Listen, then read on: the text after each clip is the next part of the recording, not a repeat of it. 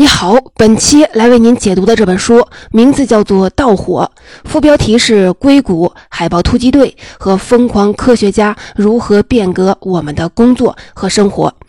这本书有两位作者，一位名叫史蒂芬·科特勒，他是纽约时报和大西洋月刊等杂志的畅销专栏作家，曾经写过不少商业类的畅销书，比如说创业无畏、富足等等。另一位作者名叫杰米·威尔，他是一位人类认知发展科学领域的顶级专家，给很多世界级的精英群体提供过建议和咨询，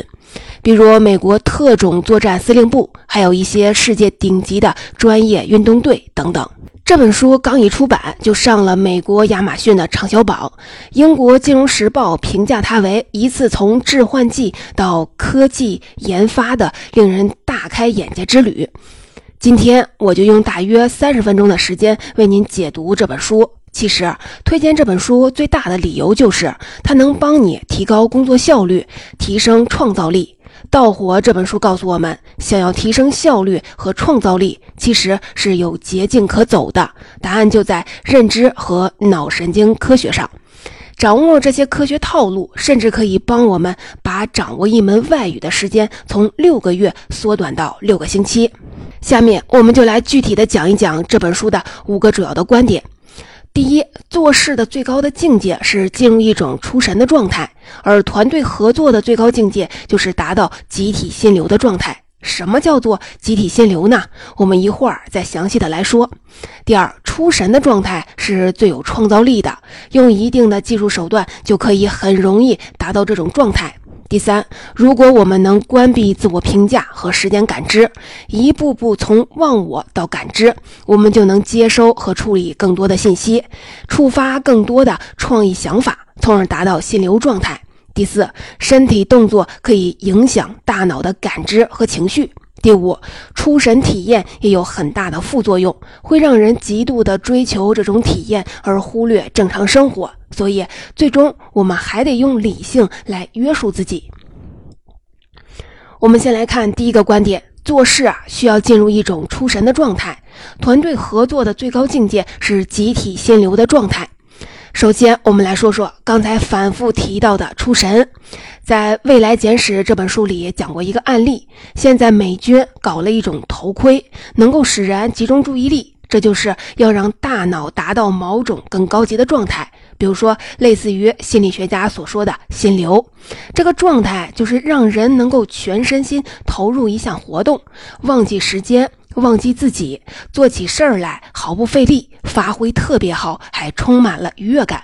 这就是做事的出神的状态。我们知道这样的状态是存在的，你可能偶尔也有体验，但是有点可遇不可求。而现在在美国，从特种部队到高科技公司投入了很大力量去研究，他们把这叫做出神技术。其中第一个词来自于古希腊的词汇，中文意思差不多就是出神、狂喜、极乐的意思。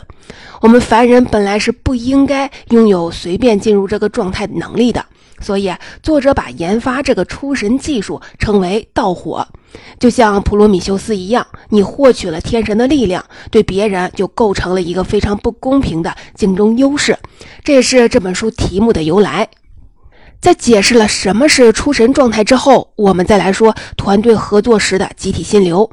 咱们知道海豹突击队是美军最精锐的部队，专门执行最难的任务。海豹突击队执行任务的环境有这几个特点：局面变化多端，充满不确定性，非常的复杂，信息模糊。在这种环境里作战，不能像电影里那样指望什么孤胆英雄。海豹突击队讲的是团队配合，他们有2个基本的行动规则。第一个就是你要跟你前面的那个队友干不一样的事儿，比如说搜索一个房子，如果前面队友搜索左边，你就要搜索右边，形成自动的分工。第2个规则就非常的难了，队伍没有固定的领导，谁知道下一步该干什么，他马上就成为了领导，其他人马上就要跟随他。这要求互相交流必须非常的高效。海豹突击队交流的时候，觉得说话的速度太慢，他们都是用动作和眼神，但是光有交流还远远不够，最难的地方是你凭什么信任这个队友呢？凭什么听他的呢？他又凭什么敢当领导呢？而且战场上形势瞬息万变，可能电光火石的一刹那间就要做出生死攸关的决策。所以海豹突击队最想要的状态就叫做集体心流。全体人员一旦进入状态，就好像拨动了一个开关一样，小分队的每个成员都忘记了自己，整个队伍融合成了一个集体心理，处处合拍。但是想要达到这个集体心流的境界，根本就没有那么容易，这就需要一个行之有效的训练方法。有这个需求的并不止海豹突击队一家，比如谷歌公司也正在干类似的事儿。2001年刚刚创业不久的谷歌需要一位 CEO 来统领整个谷歌的工作。在硅谷工作不会死人，但是有时候也跟打仗差不多。谷歌需要这个 CEO 最好跟员工整天的待在一起，摸爬滚打，连续作战，能应付紧张复杂的局面。谷歌找了很多人，最后锁定了一个叫埃里克·施密特的人，因为他是所有的应聘者当中唯一一个参加过火人节的人。火人节是深受硅谷人欢迎的一个类似于狂欢节的活动，在内华达州的一片沙漠中举行。在火人节里，钱不好使，每个人都要为别人服务，来换取别人的服务。比如说，我给你按摩，你给我食物。据说火人节有各种跳舞狂欢、艺术展览，有的人裸体，有的人当场使用迷幻药。谷歌发现施密特在火人节上表现得非常出色，对很多极端局面都能应对自如，于是选了他来当谷歌的 CEO。 事实证明，这是一个正确的选择。海豹突击队和谷歌都在追求出神的技术，说白了就是进入以下三种状态的技术。第一个是心流，也就是忘我的投入工作，灵感爆发，怎么打怎么有。一般来说，艺术家和运动员能经常的达到心流。第二个是通过某种仪式达到一个神秘的境界，比如说通过某种的宗教仪式，或者一帮人在一起跳舞，或者是什么聚会，进入一种不一样的心理状态，这通常是宗教人士的体验。第三个是迷幻，简单的说就是用吸毒的方法进入这种状态，比如说 LSD 就是一种有强烈迷幻作用的毒品，以前深受嬉皮士的喜爱。这三个状态包括了正邪两道，但是从脑科学角度来说，它们基本是一样的状态，我们就称为出神状态。它们都是潜意识的活动，在大脑里主管理性思维的大脑前额叶皮层的活动降低，而负责潜意识的区域活动增加。从脑波角度分析，就是我们大脑理性思维和保持机警的时候会发出一种贝塔波，但是在出神的状态中，贝塔波会减弱，另外两种脑波阿尔法波和西塔波会加强。伴随着这两个脑波，人的紧张程度会下降，愉悦感会上升。凡是进入这种状态，特别是有过特别深入的体验的人，都想要不惜一切的代价，希望能再进入一次。事实上，海豹突击队和谷歌公司已经走得很远了。海豹突击队研发部门专门盖了一栋楼，叫做头脑体操馆。头脑体操馆里搞了一种特殊的仪器，把人放到盐水里面漂浮，屏蔽一切外部的感知，训练他学会忘我。他们也有一个控制大脑的设备，目的是让人快速的学习知识。据说现在已经能把学习一门外语的时间从6个月缩短到6个星期。而谷歌呢，在公司大楼里弄了一些冥想室，据说还给员工提供带有传感器的套装和神经反馈设备。我们可以想象一下，如果程序员能任意的进入心流状态，那工作效率将会是什么水平呢？虽然一切都还在研究之中，但有人认为这不是盗火，这可能是玩火。难道说我们日常工作的竞争已经到了需要吸毒的程度了吗？这么做到底好不好呢？要付出多大的代价呢？这些目前都没有定论。刚才说的就是本书的第一个观点，出神状态。下面我们来讲第二个观点，出神的状态最有创造力，用技术手段可以让人更容易地达到这种状态。现在美国有很多力量正在积极地探索出神技术，让人进入心流状态。心流的一个好处就是能提升创造性思维，解决复杂的问题。麦肯锡咨询公司2013年有一个报告，根据历时10年针对大公司高管的调查，这些高管说心流状态可以让他们解决复杂问题的能力提升5倍。所以现在有个说法，创造力不是一个技能，而是头脑的一个状态。上一个话题里我们讲到，人的大脑有贝塔波、阿尔法波和西塔波。贝塔波对应的是前额叶皮层主导的理性思维，保持机警；阿尔法波对应的白日梦，更平静的大脑活动；西塔波对应的排除外界干扰的深入思考。而当你进入心流状态的时候，大脑会有一种更高级的波，叫伽马波。伽马波对应的创造性思维的顿悟时刻。想要出神，达到心流状态，我们要的是关闭贝塔波，启动后面这3种波。也就是关闭冷认知，让热认知主导。美国现在非常的流行冥想，有各种冥想的培训班，相关的研究也很热门。据说参加冥想训练8个星期，能让人的创造性的思维水平显著的提高。后来还有人说5个星期就可以，甚至还有说冥想训练4天就有效果。如果你觉得4天还是太慢，你可以尝试另一种武器，用很微弱的磁脉冲去刺激大脑，把大脑的前额叶皮层暂时的关闭。这本来是用于治疗抑郁症的。悉尼大学2012年做了一个实验，先出了一道比较难的智力题，再用这个方法让人获得20到40分钟的心流体验。结果没被刺激的受试者只有 5% 做出了那道题，而接受了磁脉冲刺激的受试者有 40% 的人成功做了结果。美国军方的研究走得更远，他们使用了一个所谓的神经反馈设备让人达到心流，据说认知能力和学习能力提高了4到5倍。所以以后要想学习好，头悬梁锥刺股可能就已经过时了，得直接给大脑上电磁刺激。但这还不是最厉害的，更快更方便的方法是吃药。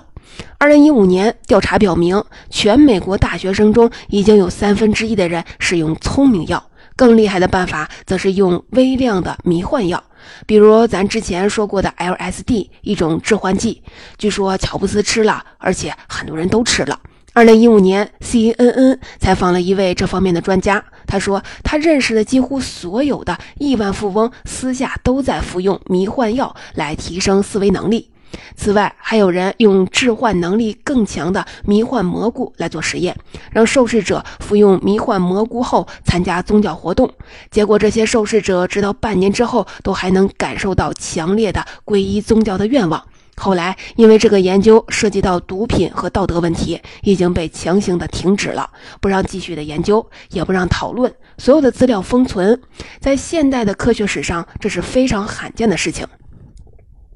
以上就是书中提到的让人达到心流境界的技术手段，不论冥想也好，戴头盔的技术也行，跟随服药的效果是殊途同归的。不过在此要强调，请你千万不要尝试用任何形式或者任何剂量的毒品来提高你的创造力，连沾都不能沾。LSD 和迷幻蘑菇在包括美国在内的很多国家都是违禁的药物，在中国携带毒品更是重罪。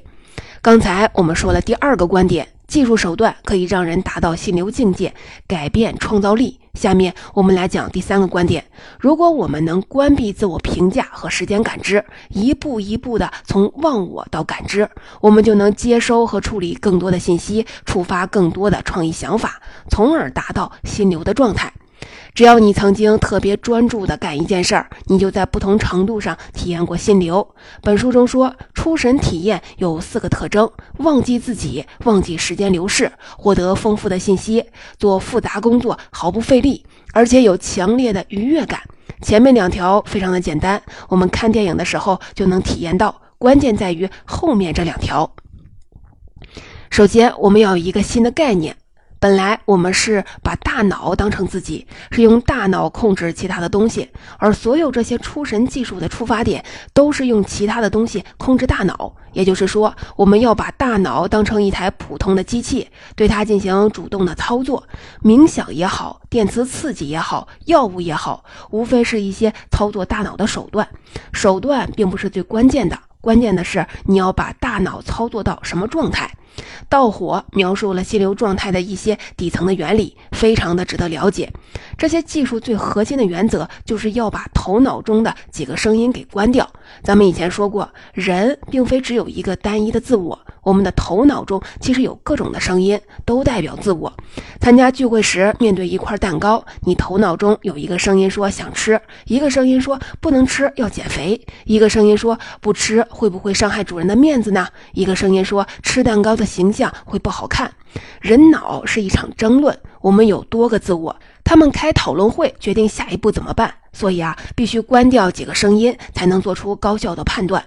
那要关闭哪些声音呢？具体来说，你要关闭前额叶皮层主管的两个声音，一个是自我批评，一个是时间感。整个过程差不多是下面这样的：第一步，关闭自我批评，也就是要忘我。我们大脑中有一个自己评价自己的声音，比如现在面对一大屋子人，让你上台唱首歌，你可能就会非常的紧张，因为你担心别人怎么看你，万一唱得不好听，或者是动作不自然怎么办呢？结果你越想越紧张，表演就越不自然。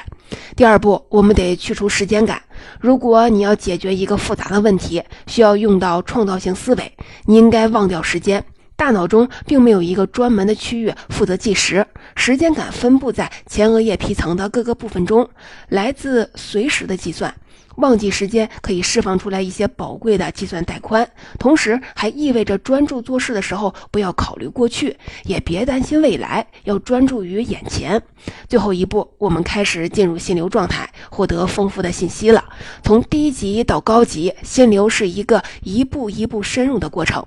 平常状态下，我们保持有意识的机警，大脑的前额叶皮层活跃，脑波是贝塔波。当你进入了工作状态，心流的前兆是大脑分泌去甲肾上腺素和多巴胺这两种激素，它们能帮你集中注意力，提升敏感度。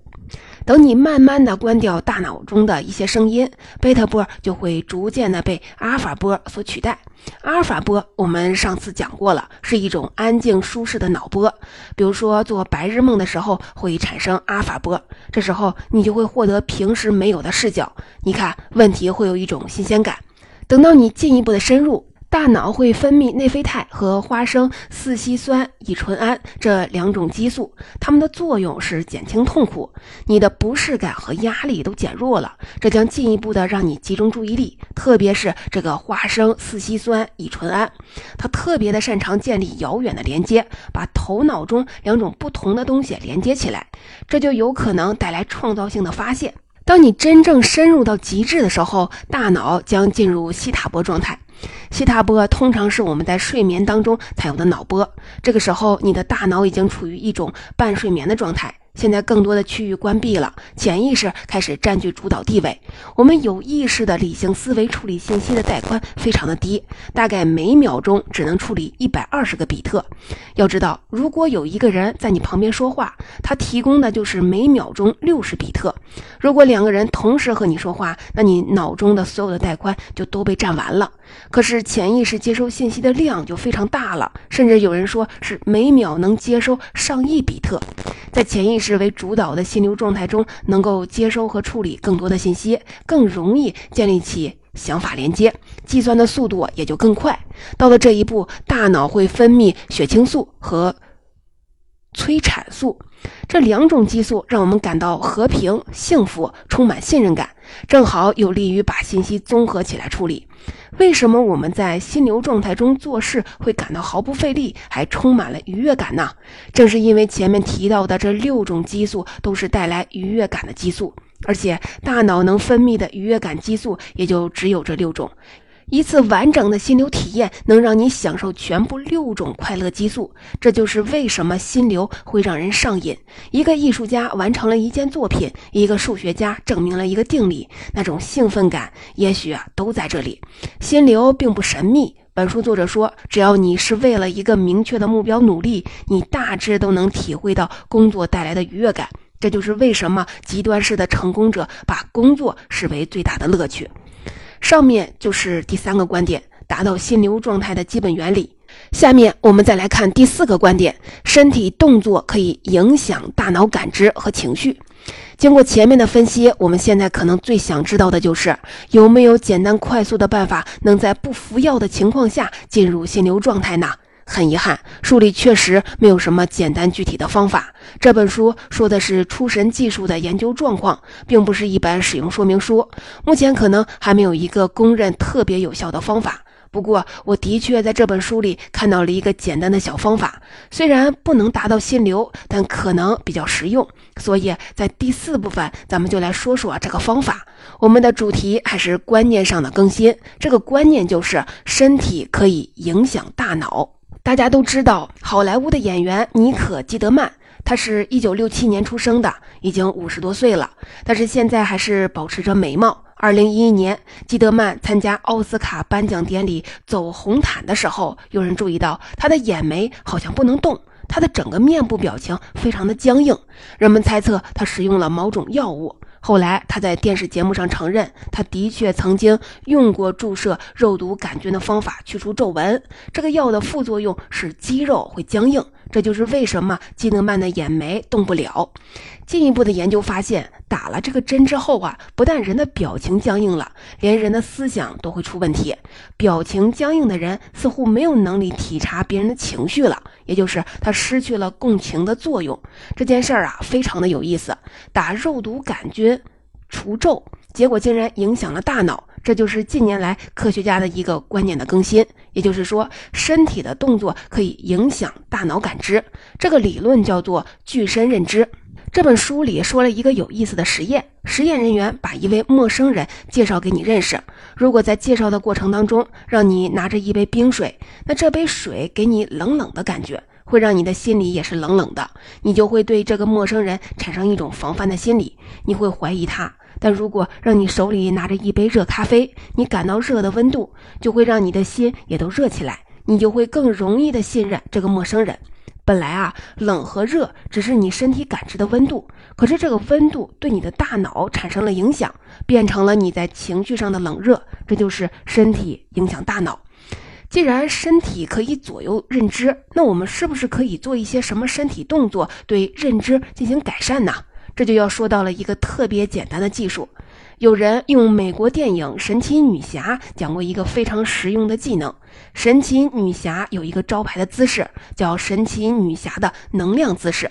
这个姿势啊，非常的简单，就是你双腿分开站在地上，然后把两个手叉腰的放到胯骨上，两个胳膊肘向外拐。这是一个看起来非常自信的姿态。心理学家就说，只要你保持2分钟这个姿势，就能够获得真正的自信，更愿意就冒险。同时呢，你的代表压力的荷尔蒙水平将会降低 15%。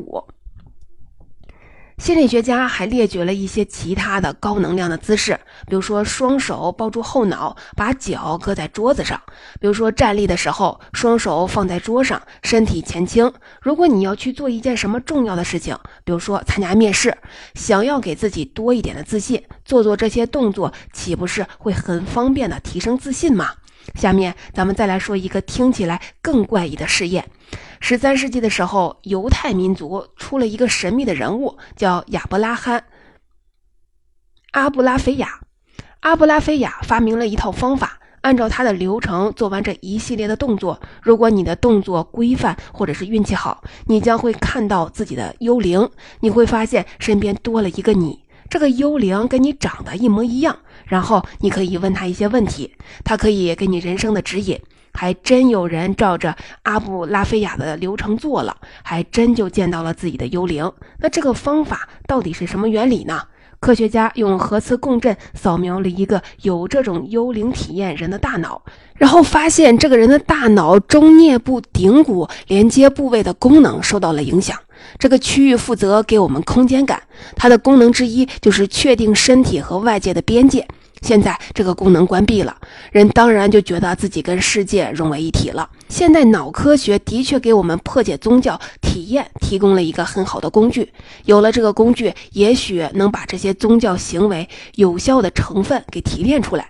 帮我们找到最高效的训练方法。盗火这本书更大的思路就是像这样的观念的改变。我们以前都是把大脑当作身体的操作系统，现在我们的观念要变化一下，要把大脑当成一个用户界面，你可以对大脑进行各种的操作来影响自己。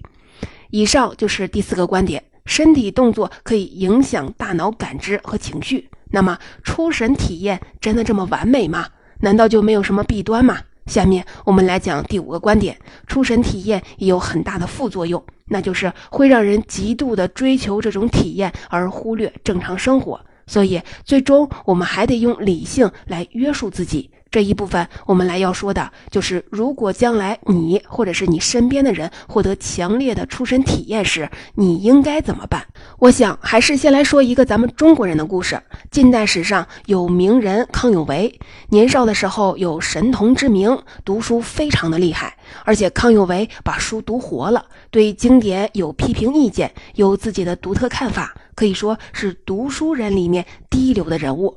康有为选择的是王阳明的心学，心学的确是一个大学问，不但有关个人修养，更是能做大事的学问。康有为身体力行，时常静坐养心，用今天的话来说，这大概就是冥想的功夫。而我们现在知道，冥想的一个高境界就是出神体验，结果康有为就获得了出神体验。据说有一天，康有为静坐到了一定程度，他突然感到自己和天地万物融为了一体，大放光明。原来我康有为是圣人啊！咱们读了盗火，你现在一眼就能够看出来，康有为这个体验其实正是刚才我们提到的，大脑一个部分的功能受到了静坐的影响，使得他一时之间无法区分自己身体和外界的边界。各种宗教人士只要打坐的功夫深，都有这样的体验，你可以说这是人脑的一个正常的高级状态。但是康有为不知道这个知识，他从此就以圣人自居，言行十分的狂放。比如他在见光绪皇帝的时候，对皇帝说了一番话，大概的意思就是说，日本改革才30年就变强了，但是以我们这么大的国土和这么多的民众，我们可能3-5年就有很明显的成效，而到10年的时候，国家的霸业就定下来了，这怎么可能呢？都说越是大国变法越困难，康有为这里整个反过来，来了个人多力量大，这个就和他的自我判断失误有关系，因为他认为自己是圣人，他认为自己说的话都是对的。现在看戊戌变法之所以会失败，跟康有为不会把握节奏，全凭冲动办事就有很大的关系。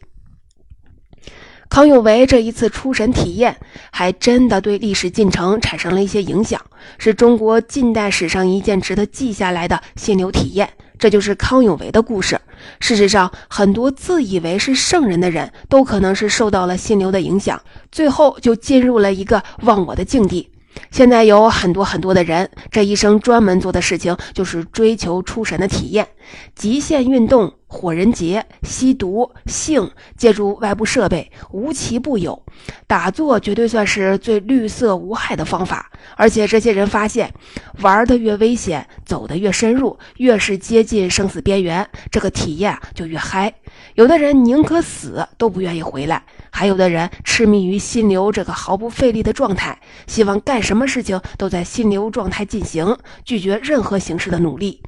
盗火这本书的最后的忠告就是别忘了回来。出神体验好是好，但是别忘了理性的作用，出神之后你还得能回归理性才行。所以火人节的组织者有一个忠告，不要在参加完火人节1个月的时间内做任何重大的决定，因为你的激动心情用1个月的时间都平复不了，你的理性思维用1个月的时间都挤不进来，该投入，投入完了还能回来，这才是真正的自由。盗火建议我们把各种出神体验按照强度、时间和危险度排序，有计划的参与，强度低、危险小的活动可以多搞，强度高、危险大的活动只能偶尔为之。总而言之，还是那句话，我们必须得在相反的想法、矛盾的选项之中寻找平衡。盗火这本书归根结底说的是人如何平衡自己的理性和感性，更好的在自律当中得到自由。总结，以上就是《盗火》这本书给我们的5个道理，我们一起再来回顾一下。第一，做事需要进入一种出神的状态，这种状态是可以通过人为的力量促成的。第二，创造力是一种状态，而不是技能。如果我们能关闭自我评价和时间感知，一步一步的从忘我到感知，我们就能接收和处理更多的信息，触发更多的创意想法。第三，出神的状态是最具有创造力的，用一定的技术手段就可以很容易的达到这种状态。第四，身体的姿势能够影响情绪。之前我们总是把大脑当作指令工具，现在我们可以试着对大脑进行改变来影响自己。第五，出神体验也有很大的副作用，会让人极度的追求这种体验而忽略正常生活，所以最终我们还得用理性精神来约束自己。